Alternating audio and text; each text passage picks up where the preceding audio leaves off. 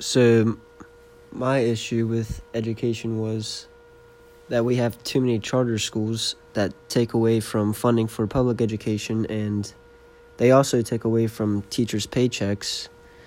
So, I think that was a pretty big problem, and I'm really glad that we don't have them in West Virginia.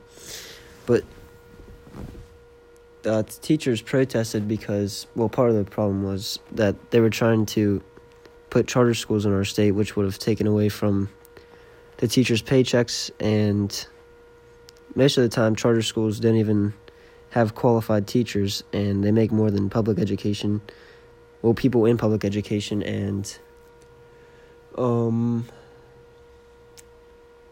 just don't think that's a really good thing. And my other issue with public education was that we don't really learn anything that could help us in the real world.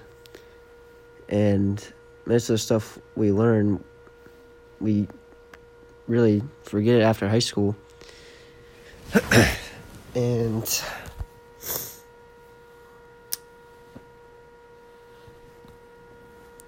that's pretty much it. But I, I do think we should start. Uh, I think we should change the curriculum that students have to learn, and I think we should have to learn how to like file taxes and fill out applications for jobs and